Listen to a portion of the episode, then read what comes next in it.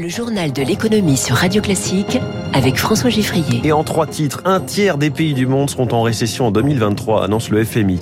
Nouvelle révision des aides aux entreprises sur l'énergie, notamment pour les boulangers. Et puis Facebook, devenu Meta, qui tente d'accélérer dans le métavers avec un nouveau casque high-tech à 1800 euros. Lui, sa machine est au service du vin. Mon premier invité dans quelques minutes, Thibaut Jarousse, cofondateur de Divine dans Comment j'ai réussi. Radio C'est une nouvelle correction de ses prévisions. Le FMI ne table plus que sur 2,7% de croissance mondiale l'an prochain. Le monde est au bord de la récession. Plusieurs grands pays d'ailleurs vont y passer, selon le FMI, à commencer par l'Allemagne et l'Italie. Les moteurs habituels de la croissance du monde, tous en ce moment, explique Christian Parizeau, conseiller économique auprès d'Aurel BCG. On est sur les trois grandes zones économiques hein, qui sont à la peine. La Chine a des problèmes plutôt euh, conjoncturels à court terme, mais euh, fait face aussi à des vrais problèmes dans l'immobilier. Les États-Unis, on sera sur une faible croissance l'année prochaine, et l'Europe, naturellement, avec cette crise énergétique, est en grande difficulté. il faut vraiment, vraiment attendre que la dégradation de l'activité pèse sur les prix et que derrière, on ait ce risque inflationniste qui recule. Sur la perspective économique, ça laisse pas véritablement une image très positive pour l'année prochaine. Christian Parizeau d'Orel BGC. On note en particulier pour la Chine cette année 2022 une croissance à seulement 3,2%, ce qui, hormis l'année 2020, est le pire score depuis plus de 40 ans. En revanche, la Russie s'en sort insolemment bien avec une récession finalement de seulement 3,4% cette année et non pas 6, le double, comme attendu jusqu'à présent, et ce notamment grâce aux exportations de pétrole. Par ailleurs, le FMI appelle à nouveau les banques centrales à agir résolument pour faire baisser l'inflation. Hier, la Banque d'Angleterre, elle, a dû à nouveau intervenir et racheter des bons du Trésor Trésor britannique sans que cela fasse euh, redescendre les taux. Au global, les marchés sont en petite forme. Un Dow Jones plus 0,12%, CAC 40 moins 0,13 à 5833 points. Le Nikkei en ce moment plonge de 2,64%. Et avec un, baril de pétrole à 93 dollars, Joe Biden veut déjà revoir la relation qu'il avait renouée avec l'Arabie Saoudite. Il y aura des conséquences, a-t-il dit hier soir, à la décision de l'OPEP Plus de réduire sa production. La crise de l'énergie en France, on évoquait dans le journal de 6h30 les réquisitions dans les dépôts de carbone mais il y a aussi cette nouvelle révision des aides aux entreprises. Simplification, car avec les critères actuels, une partie des artisans était exclue de ce soutien, notamment les boulangers, activité très consommatrice d'électricité. Reportage radio classique d'Éric Kioch. Bonjour madame. Chez Stéphane Louvard, en apparence, rien n'a changé. Le prix de la baguette n'a pas bougé, malgré l'inflation, ni celui de l'emblématique croissant. Pourtant, en se penchant sur ses devis d'énergie, le boulanger fait la grimace. Sur la partie électrique, 20% d'augmentation sur les heures pleines, 10% sur les heures creuses. Ce qui est plus inquiétant, c'est la partie gaz.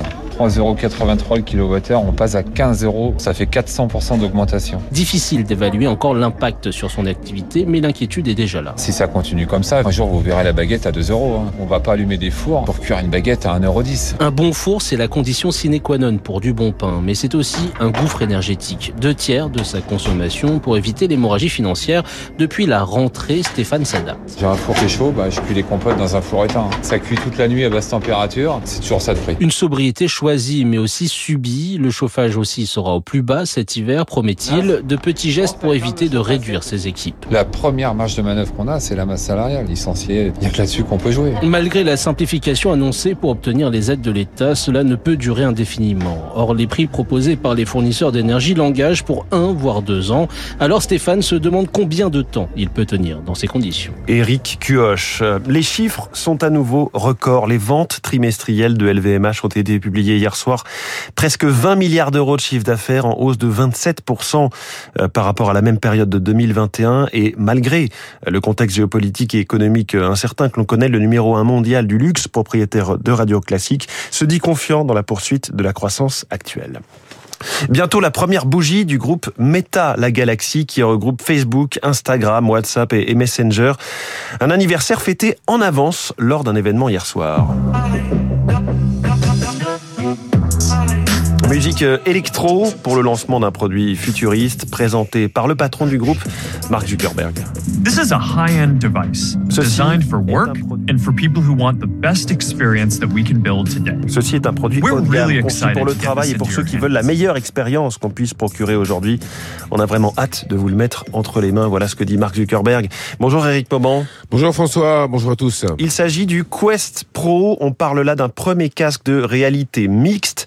Qu'est-ce que cela signifie? Exactement Mais il s'agit d'un écran que vous mettez sur les yeux grâce aux caméras dont euh, il est équipé. Eh bien, vous voyez un monde qui mélange réalité et virtuel. Il est possible de voir tout un tas d'animations, de personnages, d'informations sur impression. Vous êtes plongé dans un monde virtuel où vous êtes un avatar, où il est possible de voir les mouvements de vos mains, les expressions de votre visage. Tous ces détails sont captés par les caméras de la Quest Pro et visibles par des personnes avec qui euh, vous échangez dans le métavers. Alors, euh, Mark Zuckerberg a communiqué sur le prix également de ce joujou. Les commandes commencent aujourd'hui, c'est 1499 dollars. Alors, au moment où sur le marché d'échange, un dollar vaut un tout petit peu plus d'un euro, la conversion façon méta est beaucoup plus désavantageuse pour nous. 1500 dollars égale 1800 euros pour les consommateurs européens. Eric Mauban, ça reste encore cher, surtout pour des usages euh, qui restent à définir. Oui, François, hein, vu que vu le prix, hein, il est sûr que seuls les plus geeks d'entre nous euh, qui en ont les moyens pourront être tentés. Les professionnels prêts à payer encore plus cher peuvent s'orienter sur des produits encore plus perfectionnés. À terme, les applications du Quest Pro seront nombreuses. Au lieu d'être confiné, par exemple, dans un espace aux dimensions de votre bureau, eh bien, vous pourrez configurer un grand espace de travail virtuel avec plusieurs écrans répartis tout autour de vous, tout en continuant à utiliser votre clavier et votre souris physique. Autre exemple, un designer de meubles aura la possibilité de créer des modèles 3D détaillés avec d'autres personnes en temps réel et voir le rendu dans un vrai salon. Pour Meta ex Facebook, il s'agit là de poser des jalons et d'occuper le terrain sur ce qui est considéré comme la prochaine révolution technologique. Et 1800 euros, c'est cher aussi pour une batterie qui ne tient qu'à peine une à deux heures selon l'utilisation qu'on a de ce casque. Merci Eric Mauban. Le groupe Meta a donc un an. Autre premier anniversaire, celui de France 2030, grand plan d'investissement qu'avait détaillé Emmanuel Macron, 30 milliards pour faire émerger les champions technologiques euh, dans l'énergie, l'automobile ou encore l'espace. Reste à éviter de nombreux écueils, comme nous l'explique André Lezcoq-Pietri, président de JEDI, l'initiative européenne pour l'innovation de rupture. Il faut que cet outil soit au cœur de la stratégie de l'État quelles sont les dépendances dont on doit s'affranchir d'ici 2030 Ça, c'est pas très clair. C'est ça qu'il faut qu'on clarifie. Deux, il faut que ce soit une force de réaction rapide. Et on a bien vu avec les vaccins en 2020 qu'on pouvait comprimer le temps, pour prendre les, mots du président, en focalisant les énergies sur quelques objectifs précis. Et enfin, dernière chose, c'est un paradoxe, c'est que l'échelle européenne, qui est si souvent annoncée, elle n'est pas du tout prise en compte aujourd'hui. Il est 6h46 sur Radio Classique dans un instant. Comment j'ai réussi avec Thibaut Jarousse